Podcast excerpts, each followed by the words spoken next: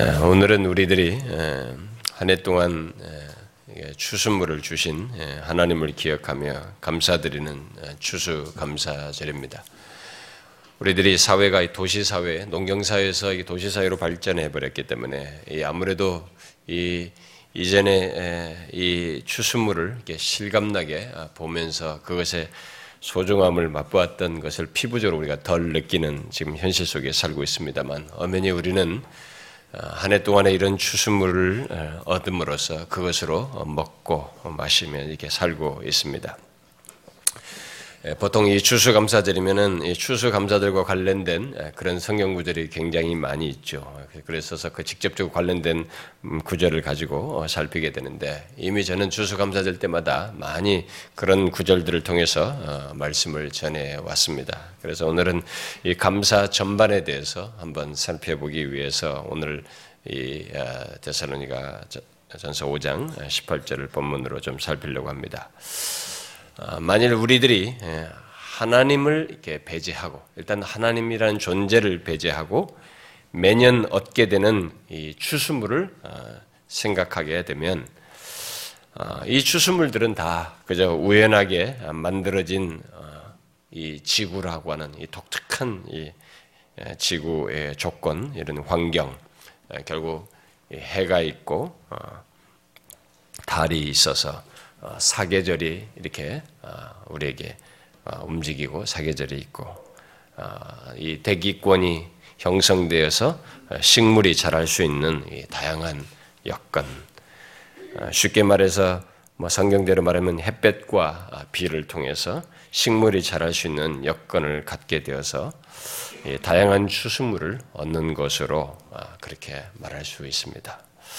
좀 더 유식하게 말하면 하나님을 배제하고 우리가 생각할 수 있는 것은 이 모든 여건이 뭐 우주의 어느 땐가 빅뱅이 있게 되어서 어찌하다가 현재의 이런 지구 조건이 만들어지고 인간 또한 그 조건 속에서 최초의 어떤 어, 단백질 같은 그런 것들이 만들어지고 뭐 단세포에서부터 발전을 해가지고 어떤 생명의 시작이 어떤 식으로든 우연하게 있게 되어서 진화를 거쳐 현재 모습을 갖게 되고 또 인간의 끝없는 이 농업의 발달 속에서 어, 지금처럼 우리들이 다양한 주스물을 경작하여 먹을 수 있게 되었다. 이렇게 어, 말하게 될 것입니다. 그래서 하나님을 빼고 나면 매년 우리들이 어, 먹는 이 추수물은 어, 우연 속에서 어, 있게 되고 진화의 과정 속에서 또 인간의 노력으로 얻는 것이 됩니다. 그렇다 보니 어, 추수물로 인한 뭐 감사 같은 것은 자연스럽게 사람들이 생각을 할 수 없게 되죠. 특히 우리들이 감사를 이렇게 뭔가 이 감사 표시할 만한 어떤 것이 있거나 뭐 일이 있거나 어떤 결과, 선물 등을 이렇게 받을 때나 우리가 하는 것으로 생각하고 있어서 그야말로 현금 가치가 있는 일이나 어떤 것이 있지 않으면 우리는 감사를 하지 않는 뭐 할 수 없다고 생각하는 뭐 그런 아, 우리 현실입니다. 그러니 그런 가운데서 우리가 일상의 감사 같은 것은 더욱 그런 식의 이 삶을 살아가고 있는 우리들에게 있어서 일상 속에서의 감사라고 하는 것은 더 생각할 수 없는 그런 현실입니다. 아, 모두가 아, 뭔가를 바라고 어? 어, 소원하는 기대들을 다 가지고 있습니다. 우리들은 그러니까 뭔가 다 기대치가 있다 보니까 아, 원하는 것은 많고 기대는 높고 그러니까 아무리 가져도 어, 부족함만 어, 느끼게 되고 그러다 보니 감사는 아주 특별한 경우 뭔가 크게 받았을 때나 어, 이렇게 하게 되는 뭐 그런 정도입니다.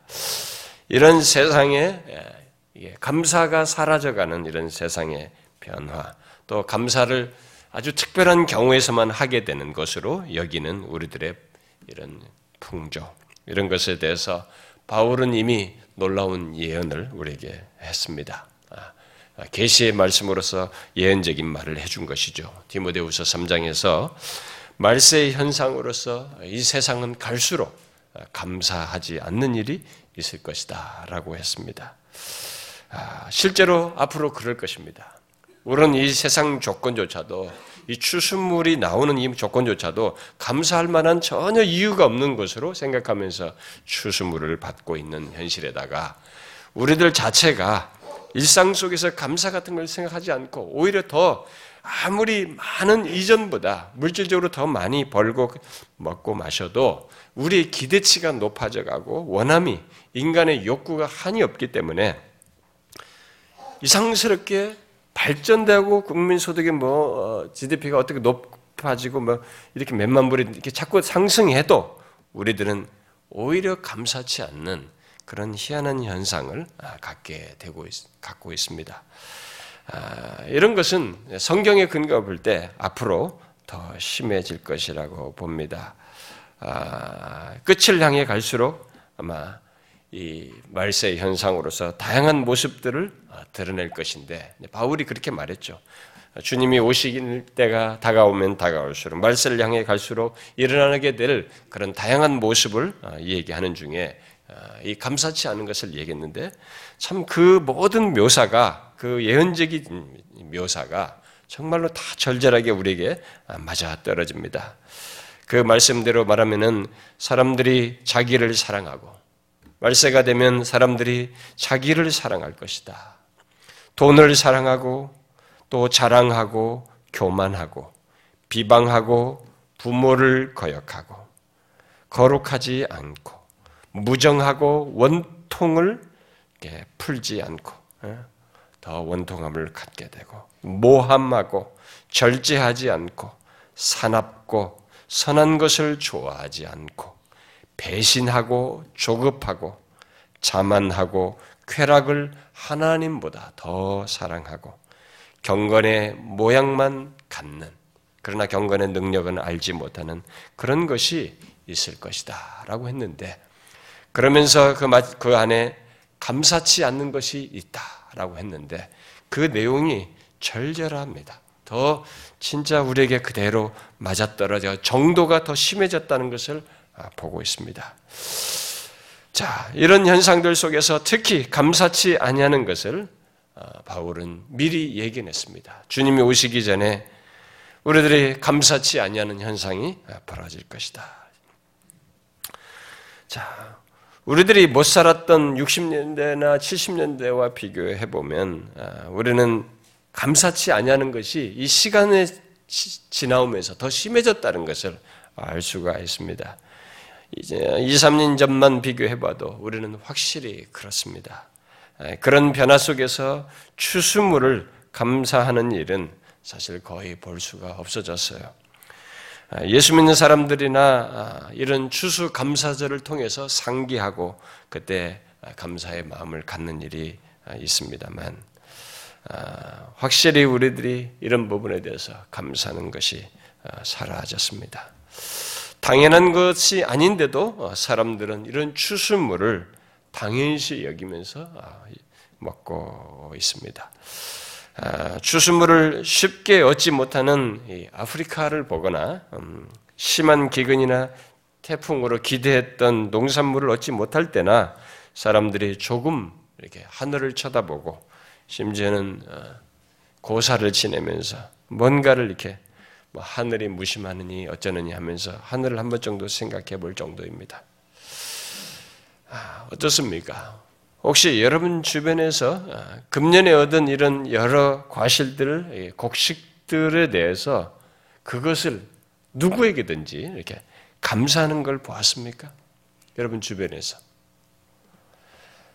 너무나 잘 되어서 가격이 폭락했다고 하나님께서 일정 기간 동안 햇볕과 비를 통해서 얻게 한 수확을 아, 갈아엎어버리는 아, 일을 함으로써 불만을 드러내는 일은 아, 종종 봅니다만은 감사는 쉽게 찾아보기가 어렵습니다. 하나님은 이스라엘 백성들에게 추수물에 대해서 하나님께 감사할 것을 얘기했습니다. 우리 인간의 약함과 이 반복적으로 있는 것을 당연시 여기면서 어, 그 감사치 아니하는 우리들의 이 한계를 벌써 아시고 이스라엘 백성들에게 추수물에 대해서 감사할 것을 미리 말씀하셨습니다. 신명기에 이렇게 말씀하셨죠. 내 하나님께서 내게 주신 땅에서 그 토지의 모든 소산의 만물을 거두어서 거둔 후에 그것을 가져다가 광주리에 담고 내 하나님 여호와께 그의 이름을 두시려고 택하신 곳으로 그것을 가지고 가서 여호와여 이제 내가 주께서 내게 주신 토지 소산의 만물을 가져왔나이다 하고 너는 그것을 내 하나님 여호와 앞에 두고 내 하나님 여호와 앞에 경배할 것이며 그랬습니다. 이렇게 안 하면 우리는 그것조차도 망각하기 때문에 하나님께서 그렇게 하라고 시키셨어요. 그러나 사람들은 추수물에 대해 감사할 필요를 거의 느끼질 않습니다. 이런 것조차도 믿음이나 있어야 겨우 하는 것인데 일반적인 사람들은 거의 느끼질 않아요. 눈에 드러나는 이 정확한 가시물이거든요. 추수물은 분명한 가시물이에요. 예. 농사를 접으면서 사람들이 놀라는 것 중에 하나가 씨앗 하나 심었는데 거기서 결과물이 놀라운 결과물이 나오는 거 보면서 굉장한 감격을 하는 그런 경우도 있는데 그러면서도 사실 이런 것에 대해서 예, 감사의 필요를 하나님께 감사하는 부분을 사람들이 잘 갖지 않습니다. 아, 그러니 범사의 감사 같은 거, 오늘 본문에서 말한 범사의 같은 감사 같은 것은 더욱더 사람들이 생각을 하지 않습니다. 아, 디모데후서에서 이 종말의 한 현상으로 말한 감사치 않음이 보편적으로 우리에게 드러나는 것을 보게 됩니다. 우리 인생 속에서 특히 1년 속에서 감사의 가장 명확한 증거가 되는 이 추수물을 보고 먹으면서도 이것을 인하여서 하나님께 감사치 않는 것을 우리는 가볍게 볼 일이 아닙니다. 이것은 하나의 샘플입니다. 우리의 범사의 모든 삶에 그것을 더 가시적으로 이렇게 보게 하는 감사의 필요를 보게 하는 하나의 샘플이에요. 근데 이것을 통해서도 우리는 이제 진심으로 감사하는 절절한 감사보다는 하나의 예식적이고 뭐 최소로 하는 예수 믿는 사람들조차도 뭐 그런 모습을 보이고 있습니다. 우리의 전반적인 삶 속에서 가져 마땅한 감사는 과연 그러면 어떻겠어요? 오늘 본문은 바로 그 얘기를 하고 있습니다. 범사에 감사하라. 아, 이 말씀과 함께 우리가 오늘 읽었던 16절과 17절은 우리들이 잘 알고 있는 말씀입니다. 우리는 이 구절을 따로 떼어서 뽑아가지고 벽에다 이렇게 붙여놓기도 합니다. 그러나 왜 이 구절을 따로 뽑아서 사람들이 이렇게 벽에다 붙이고 어, 두는지 잘 모르겠어요. 왜 그렇게 이 구절을 좋아할까요? 음, 저는 가끔 의문이 생깁니다. 슬픈 삶에 대한 위로를 얻기 위해서 그럴 때는 기뻐하라고 우리에게 말하는 것처럼 듣기 위해서인가? 아니 또 쉬지 않고 기도함으로써 뭔가 얻을 것에 대한 기대를 상기시키기 때문에 그런가? 또 범사의 감사함으로 뭔가 얻기 위해서 그런 것을 상기시켜 주기 때문에 이 구절을 좋아하는가? 아니면 이런 구절을 통해서 뭔가 마인드 컨트롤 하려고 이 구절을 좋아하는가? 우리가 보고 알다시피 이 말씀들은 모두 명령형입니다. 그러니까 각 말씀대로 명령어대로 해야 돼요. 기뻐해야 하고 쉬지 말고 기도해야 되고 감사해야 하는 것입니다. 이렇게 행하는 문제예요. 그렇다면 뭔가 있지 않으면 이 명령어들은 사실 어떻겠습니까? 굉장히 부담스러운 내용이에요. 뭔가를 해야 되는 내용들이니까. 이 명령어들은 그 근거와 이유를 알고 뭔가를 소유하고 있지 않은 상태에서는 사실상 오히려 부담스럽습니다. 네, 하기 어려운 내용이에요. 그러므로 이 말씀들은 특히 오늘 우리가 아, 살피려는 이 18절 말씀은 감사치 않는 이 세상 풍조나 흐름과는 달리 감사의 이유를 아는 가운데서 범사에 감사하는 것을 말하고 있고 그 조건에서만 사실상 할 수 있는 것입니다. 결국 감사는 모두가 마땅히 해야 하는 것이지만 아, 할수 있는 자, 또 하는 자는 그 이유를 아는 자이다는 것을 그 이유를 아는 자만이 하게 된다는 것을 우리에게 시사해 줍니다. 그러니까 하나님을 알든 모르든 모든 인간은 땅에 소산물을 주신 하나님, 그리고 그것들을 먹을 수 있는 현재의 조건, 그 생명과 삶의 여건을 주신 것에 대해서 감사해야 하지만, 감사는 결국 하나님을 아는 자, 그가 모든 것을 섭리 가운데 허락하셨음을 아는 자만이 할 수 있다는 것을 말해주고 있습니다.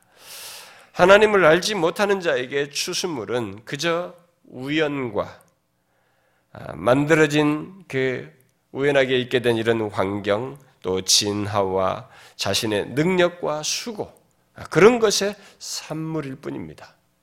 아, 그래서 감사치 않을 뿐만 아니라 결국 진실한 감사를 하지 못하게 되죠.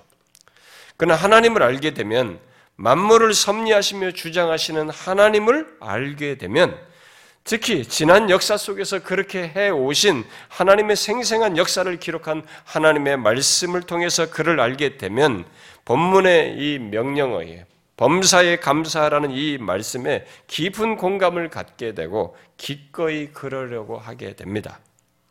따라서 우리는 여기서 한 가지 질문을 자신에게 해야 합니다. 그것은 본문 말씀, 곧 범사에 감사라는 이 말씀에 조금도 거부감이 없이 오히려 깊은 공감을 갖고 실제로 그렇게 하고 있는가 하는 것입니다. 어떻습니까? 우리들의 신앙과 삶을 진단해 볼 수 있는 중요한 질문이에요. 저는 어떤 사람들이 감사하라는 이 말을 되게 부담스럽게 듣는 걸 알아요. 그러나 여러분, 이 말씀은 우리의 신앙과 삶에 삶을 진단해 볼 수 있는 중요한 질문이에요.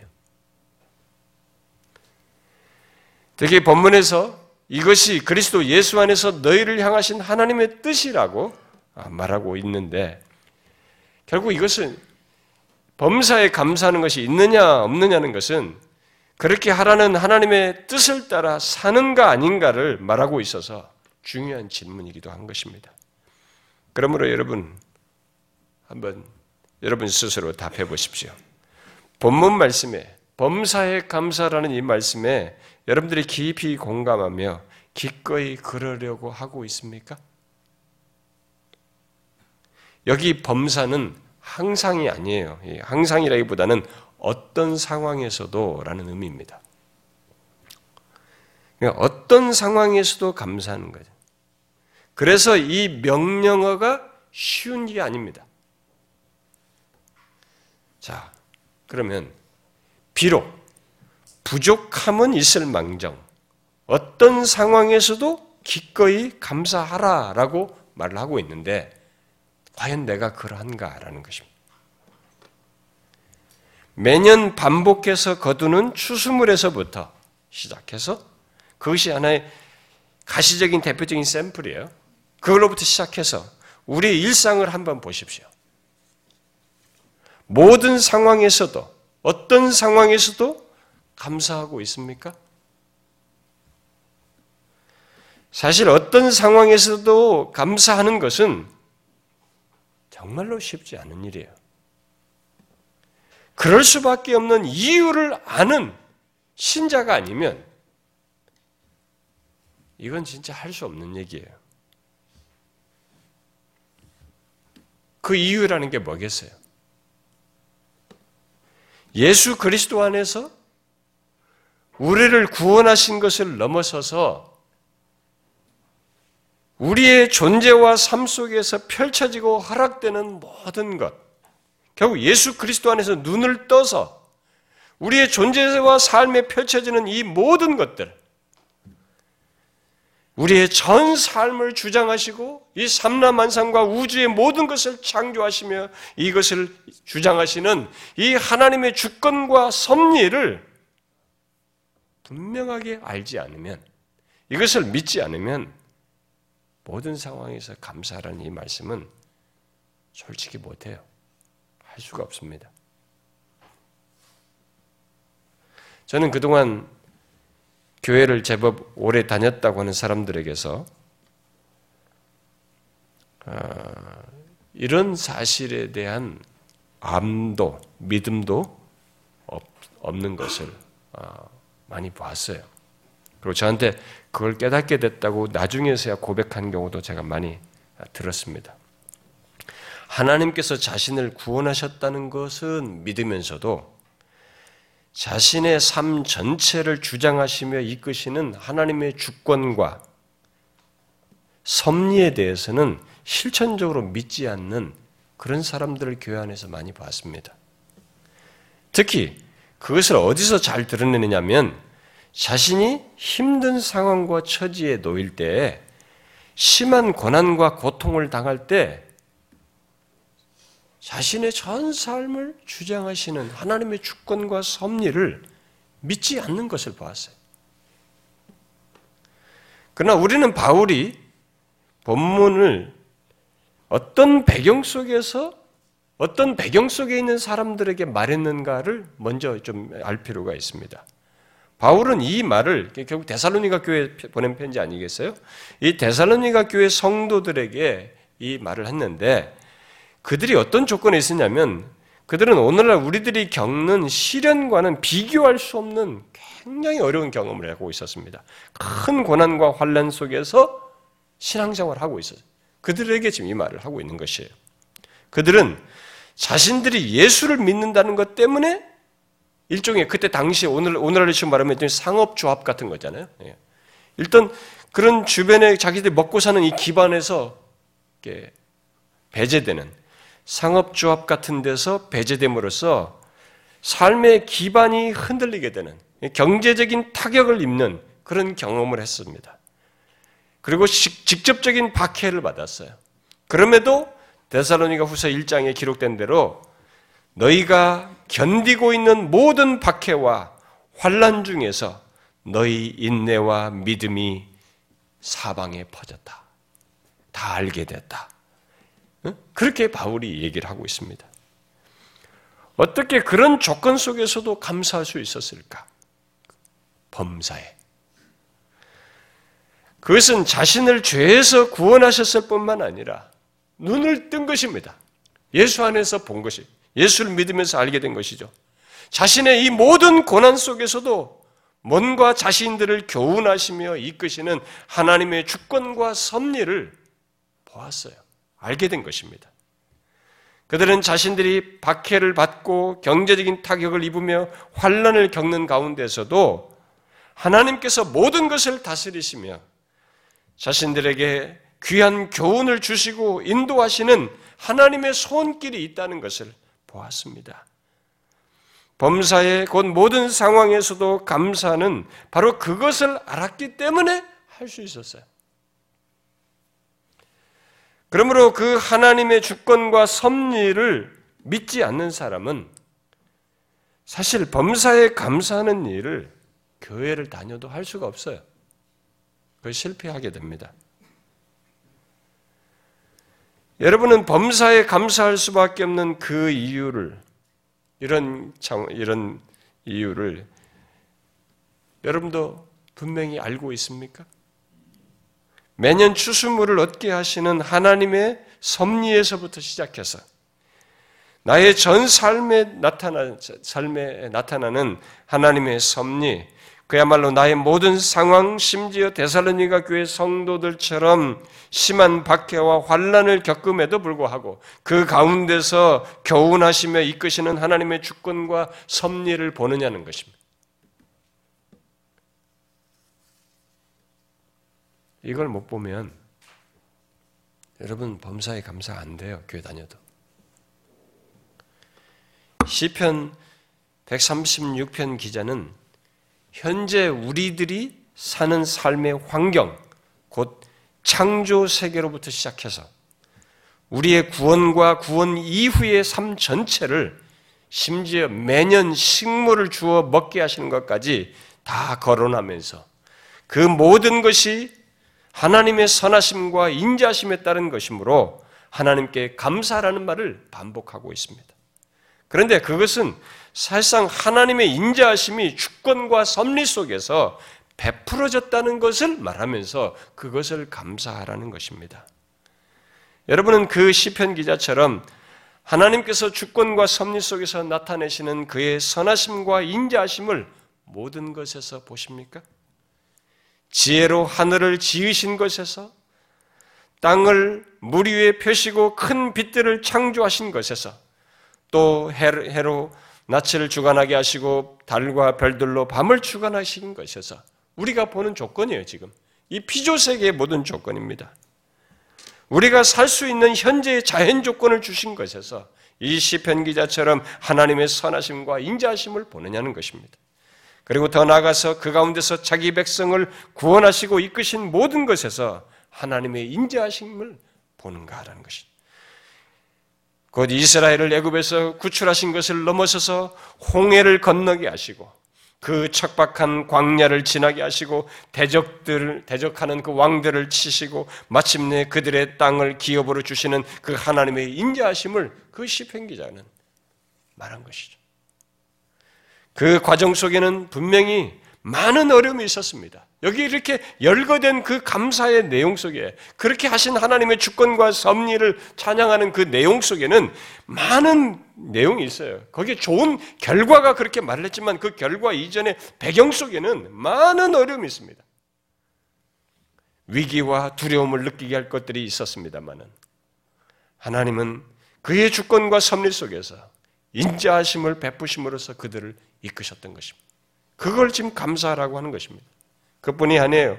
그 시편 기자는 매년 절기를 따라서 계절을 따라서 또 일상 속에서 모든 육체에게 먹을 것을 주시는 식물을 주시는 하나님의 인자하심을 찬양했습니다. 감사라고 말하고 있습니다. 그래서 그는 모든 사실들을 하나씩 하나씩 말하면서 매 구절마다 이렇게 이렇게 하신 이에게 감사하라. 그 인자심이 영원하미로다라고 반복했습니다. 그런데 여러분, 그 시인이 감사한 하나님의 인자심이 다 무엇입니까? 그것은 앞에서 말한 대로 바로 하나님의 주권과 섭리 속에서 이 세상 조건을 주시고 그 가운데서 살게 하실 뿐만 아니라 구원의 여정에서 있게 되는 모든 상황들, 광야의 여정을 비롯해서 많은 대적과 그런 어려움을 겪어야 하는 것들, 그 가운데서 위기를 겪고 고난을 겪으며 당황스러운 경험들, 그런 모든 것에서 그들을 이끄시며 나타내신 인자하심이었어요. 우리에겐 이해가 안 되는 현실과 상황들을 경험하는 일이 있고 광야를 지나는 것과 같은 그런 삶이 있겠지만 중요한 것은 하나님께서 주권과 섭리 속에서 인자하심을 나타내시면서 우리를 교훈하시며 이끄신다는 것입니다. 시인은 바로 그것을 감사하라고 말하고 있는 것입니다. 우리는 때때로 어떤 일의 결론에 가서 그 사실을 확실히 깨닫는 일이 있습니다만은 우리에겐 중요한 것은 이 데살로니가 교회 성도들이 알고 경험했던 것처럼 그 고난 중에도 범사에 감사할 수밖에 없는 하나님이 계셨어요.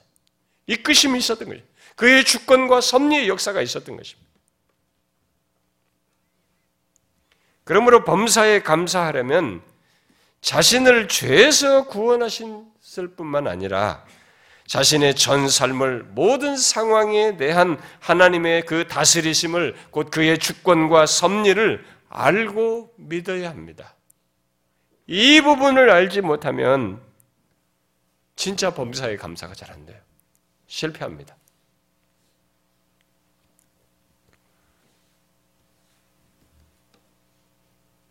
여러분은 하나님께서 자신의 인자하심을 나타내시며 주권적으로 자신을 이끄시고 계시다고 하는 것을 알고 있습니까? 그런 하나님의 손길을 삶 속에서 보십니까? 그래서 추수물로 인한 감사를 넘어서서 범사에 감사할 수 있습니까? 혹시 추수 감사하라고 하니까 감사하고 평상시에는 어떤 특별한 일이 있을 때나 좋은 일이 있을 때나 감사합니까? 아니, 힘든 현실 속에서는 솔직히 감사가 안 됩니까? 우리는 여기서 솔직할 필요가 있습니다. 저는 여러분들에게 억지로 감사한, 감사한 척 하거나 억지로 감사를 표하는 것으로 이 문제를 넘어가라고 말하는 것이 아닙니다. 이 명령어에 해당하는 해야만 해요, 반드시.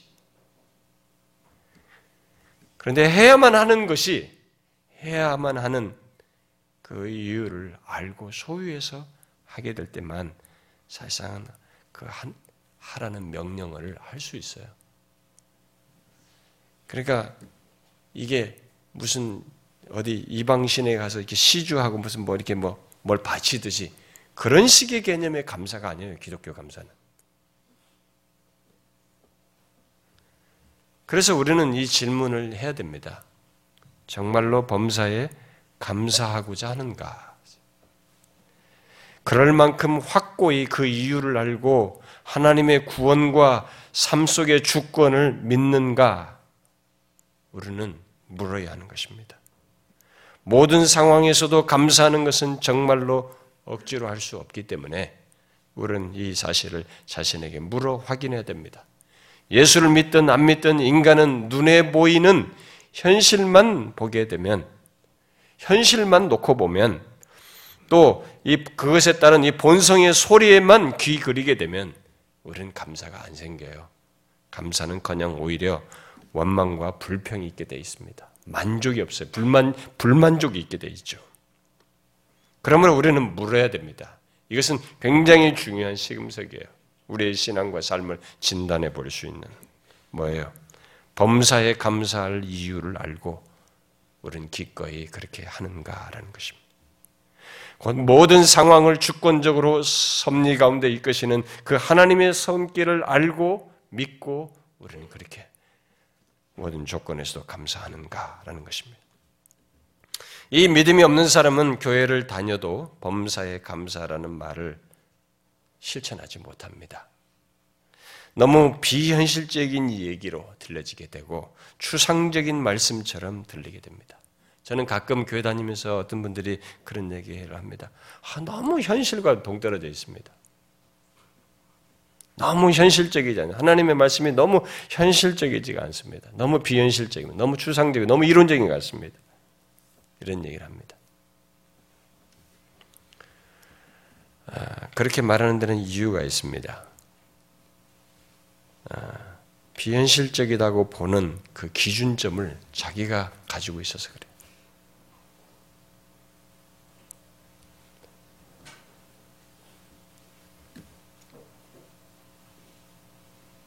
아무리 다른 곳에 열심을 내어도요, 아, 이 이유를 가지고 있지 않은 사람은 결국은 범사에 감사하라는 이 명령어를 순종할 수가 없습니다. 그래서 그는 불순종하면서 살게 되죠.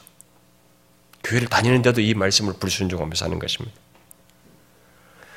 본문에서 범사에 감사라고 어, 하라는 이 명령어로 말하고 그것이 하나님의 뜻이라고 말한 것은 그것이 결코 수동적인 것이 아니라 또 피할 것도 아니라 또 피해서도 안 되고 적극적으로 해야 할 내용이라고 말하고 있는 것입니다.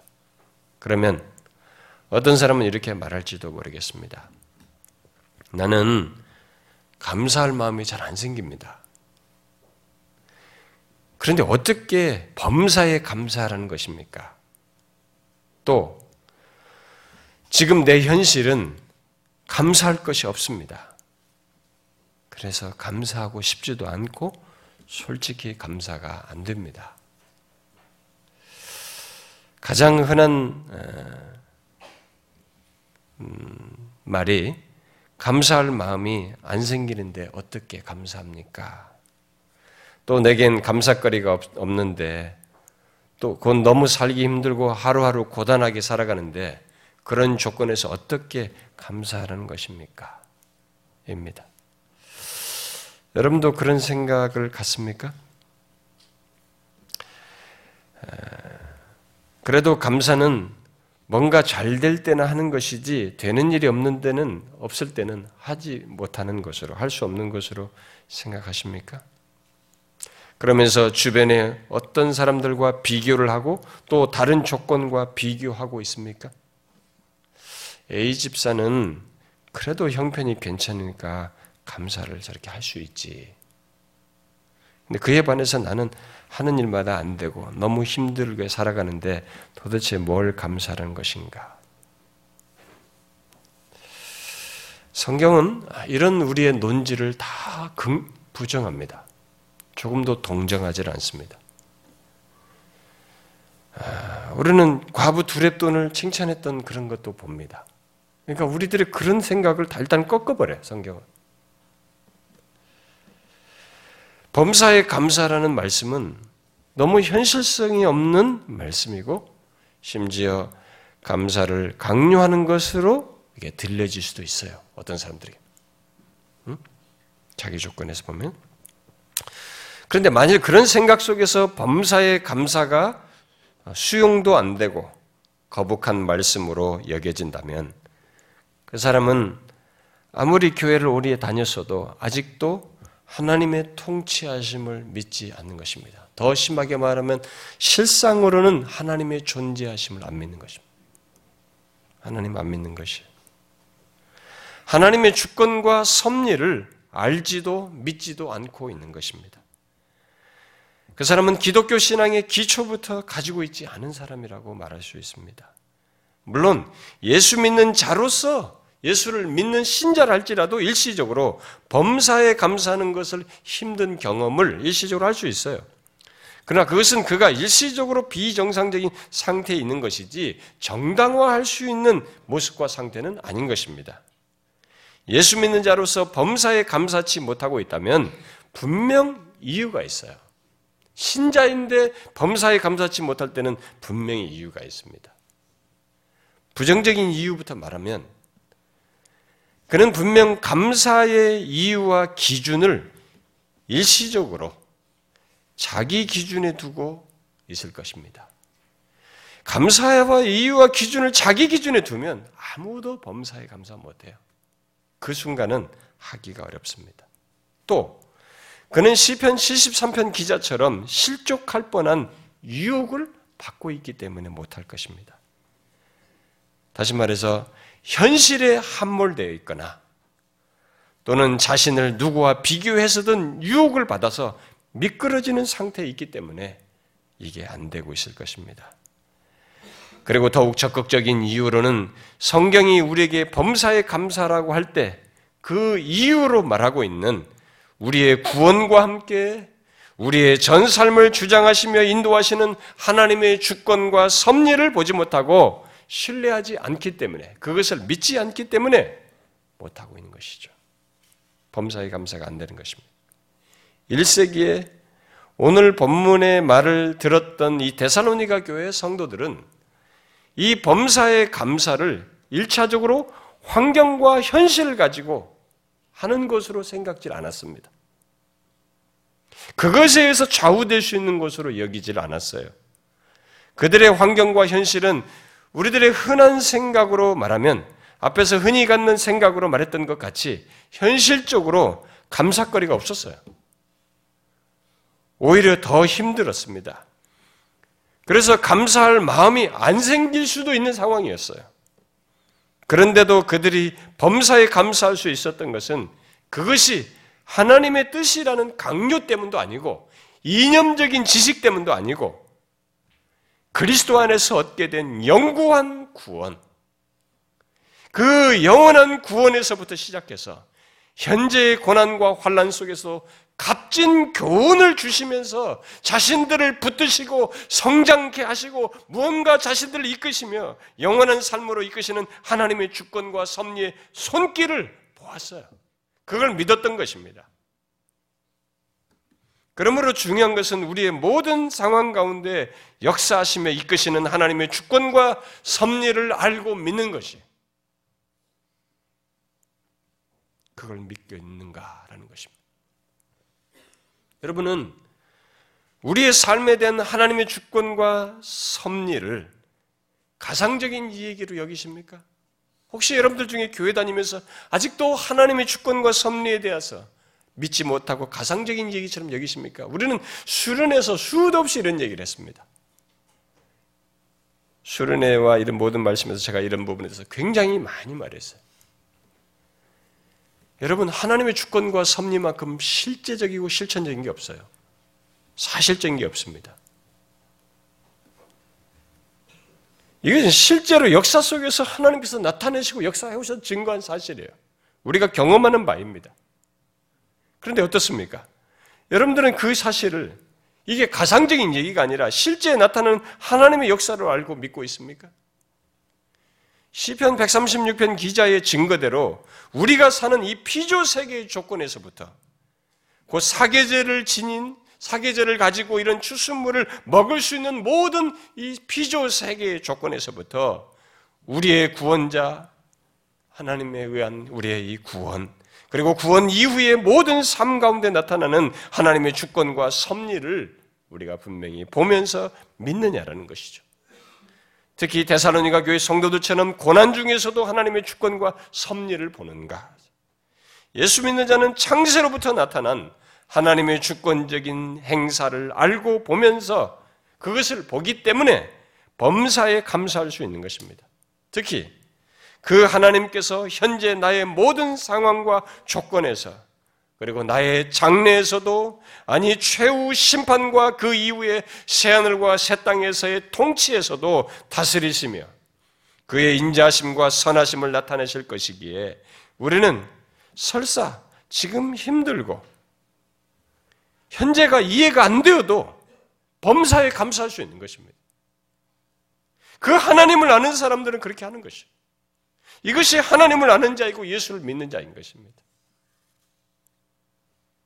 여러분 본문 말씀은 본문의 이 범사의 감사라는 말씀은 이 감사는 환경 이전에 우리를 구원하시고 붙드시는 하나님, 주권적으로 역 인정 인도하시는 하나님 때문에 갖는 것을 얘기하는 거예요.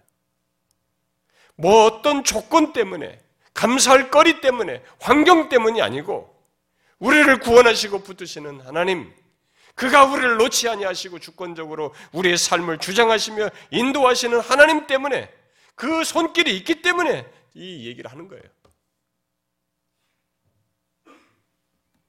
그러므로 여러분 범사에 감사라는 말씀이 자신에게 어떻게 들려지며 그에 대한 자신의 진실한 반응이 무엇인지를 보십시오. 기꺼이 그러려고 하는가? 추수 감사는 더욱 분명하고 일상의 삶 속에서 우리들이 정확하게 보는 것이에요. 가시적으로 보는 것입니다. 그런데 이런 샘플에서부터 시작해서 나의 범사의 모든 모든 상황에서 심지어 고난 중에서도 내가 그러한가 한번 보는 것입니다. 만일 시편 73편 기자처럼 유혹을 받았었던 누구와 비교에 의해서든 상황이 너무 오래 상황 너무 안 좋으니까 거기에 함몰되어서든 범사의 감세가 일시적으로 안 된다면 그는 시편 73편 기자처럼 자신이 보는 현실과 비교 대상에서 빨리 눈을 돌려 성소에 들어가 하나님 앞에 섬으로써 다시 범사에 감사할 수밖에 없는 이유를 발견해야 할 것입니다. 신자로서 범사에 감사치 않은 것은 그것으로 끝나지 않아요. 그것으로 끝나지 않고 하나님에 대한 원망과 불평으로 나아가는 것입니다. 어떤 사람은 그래도 하나님께 원망과 불평해서는 안 된다는 것까지 알기 때문에 거기까지는 나가지 않지만 가시적인 사람에게 원망과 불평을 하는 거예요. 이스라엘 백성들이 모세에게 했듯이. 근데 하나님이 모세에게 한 걸 가지고 나한테 했다고, 하나님께 했다고 했거든요. 하나님께는 함부로 못하니까 사람에게 하는 것이. 그러나 그 마음은 범사에 감사치 않은 데서 나온 것이란 말이에요. 결국은 하나님께 대한 원망과 불평인 것이죠. 그렇기 때문에 이 범사에 감사하는 자는 우리는 다시 이 상태에 서야 돼요. 예수 믿는 자는 그 조건이 자기가 서야 할 자리예요. 범사에 감사하는 이 명령을 듣는 자리가 자기가 서야 할 자리예요. 왜? 자기는 범사에 감사할 수밖에 없는 배경과 이유를 다 가지고 있어요. 다 가지고 있거든요. 정녕 그가 예수 그리스도 안에서 구원을 받고 하나님의 존재를 알게 됐고 그분의 섭리와 주권에 의해서 자신의 현재의 조건을 갖게 됐다는 걸 알게 되었을 때는 범사에 감사할 수밖에 없는 이유를 가지고 있어요. 그러니 그 자리에 다시 서야 되는 것입니다. 유혹을 받았었던 어떤 이유로선 거기서 멀어졌을 때 다시 돌아와야 돼요. 우리는 범사에 감사할 수 있는 자리에 서 있어야 되는 것입니다.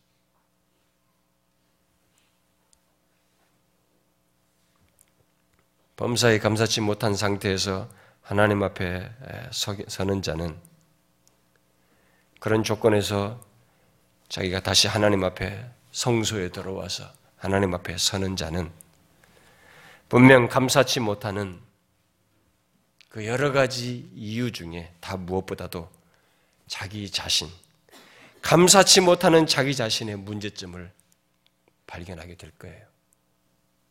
그게 성경이에요. 우리가 시편 73편에서도 수련회 가서 그랬잖아요. 마치 시편 73편 기자가 주 앞에 섰을 때 자기가 주 앞에 짐승 같습니다라고 한 것처럼 하나님께 감사치 못하는 자는 그 어떤 이유로든 그 모든 이유의 중심에 바로 자기 자신이 짐승같이 무지몽매한 자기 자신이 있는 것을 발견하게 될 겁니다. 그럴 거예요. 여러분 예수를 믿으면서도 범사에 감사가 안 된다면 그 원인은 다른 데 있지 않습니다. 환경에도 어떤 비교 대상에도 원인이 있지 않습니다. 감사할 마음을 갖지 않는 자신, 그 마음을 스스로 쉽게 만든 자신이 원인인 것을 보게 됩니다. 여러분, 아직 호흡이 붙어 있습니까? 그래서 현재 피조 세계 속에서 먹고 마시며 거동할 수 있습니까? 특히 작년에 나왔던 과일과 추수물이 아니라 금년에 난 새로운 과일과 추수물을 먹을 수 있게 되었습니까? 더 나아가서 아무리 힘들어도 믿음을 현재 지키고 하나님을 믿는 가운데 영원한 영광으로 나아가고 있습니까? 인도받고 있습니까? 그게 다 뭡니까? 다 하나님의 주권과 섭리 속에서 있는 것이에요. 여러분, 하나님의 주권적인 섭리와 역사가 없으면 우리의 믿음은 못 지켜요. 현재 호흡을 가질 수 없습니다. 금년에 난 추수물을 먹을 수 없어요. 그건 하나님을 몰랐을 때는 이런 말이 통하지 않지만 하나님을 알게 됐을 때는 그게 사실이에요. 가능치가 않습니다. 그래서 우리는 범사에 감사할 이유를 충분히 가지고 있는 것이에요. 그래서 우리는 그 이유를 인하여 진짜 범사에 감사해야 하는 것입니다. 오늘을 살거든 오늘을 주시고 오늘을 먹게 하신 하나님께 감사해야 하고 혹시 내일을 살거든 그렇게 하신 하나님께 감사하면서 살아야 하는 것입니다. 어제와 오늘이 다르다는 것을 잊지 말아야 됩니다. 어제 살았으니 오늘 당연히 살고 또 내일 당연히 살 것이라고 생각하지 말아야 합니다. 아, 그거야 뭐 그렇게까지 예민할 필요 있냐? 당연히 내일 살지. 그러지 마십시오. 어제와 오늘은 완전히 다릅니다. 만일 여러분들이 내일 일어나 밥 먹고 움직이고 똑같은 24시간을 살아가는데 뭐 어제와 오늘 24시간 다 똑같고 하는 반경이 똑같고 지하철 타고 움직였다가 직장 가다 돌아오고 나는 맨날 설거지하고 가정에서 일하고 애들 보고 똑같고 어? 클리닝이나 하고 똑같은 생활인데 무슨 어제 오늘이 같다고 생각하면서 이 하나님의 주권적인 역사 손길 섭리를 못 보십니까? 한 가지를 가르쳐 주겠습니다. 만약 그렇게 생각한다면 병원에 가십시오. 그리고 가까운 측근들의 여러분 임종 순간을 한번 보세요. 제가 지난주도 얘기했잖아요. 병원에 가서 숨을 거두는 사람을 보십시오. 숨을 거둔 사람에게 그 다음 날은 없어요. 그 사람에게 어제와 오늘은 완전히 다른 날입니다. 완전히 다른 날이에요. 그 사람에게는 그 다음 날이 없는 것이에요. 우리에게 허락되는 하루하루는 전혀 새로운 날로 주시는 것입니다. 똑같은 날이 아니에요.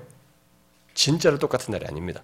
내가 그 시간 속에서 움직이는 반경이 유사할 뿐이지 전혀 다른 시간입니다. 하나님의 주권과 섭리 속에서 우리에게 허락하고 있는 것이며 그 가운데서 우리의 삶을 살게 하시고 있고 그 가운데서 하나님은 지금 우리를 인도하고 있는 것입니다.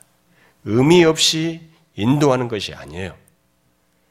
우리를 교훈하시며 거룩하게 변화시키시며 영원한 영광으로 이끄시는 그런 인도예요. 이런 하나님의 주권과 섭리를 보고 범사에 곧 모든 상황에서 하나님께 감사하라는 것입니다. 오늘 본문이 바로 그 얘기예요.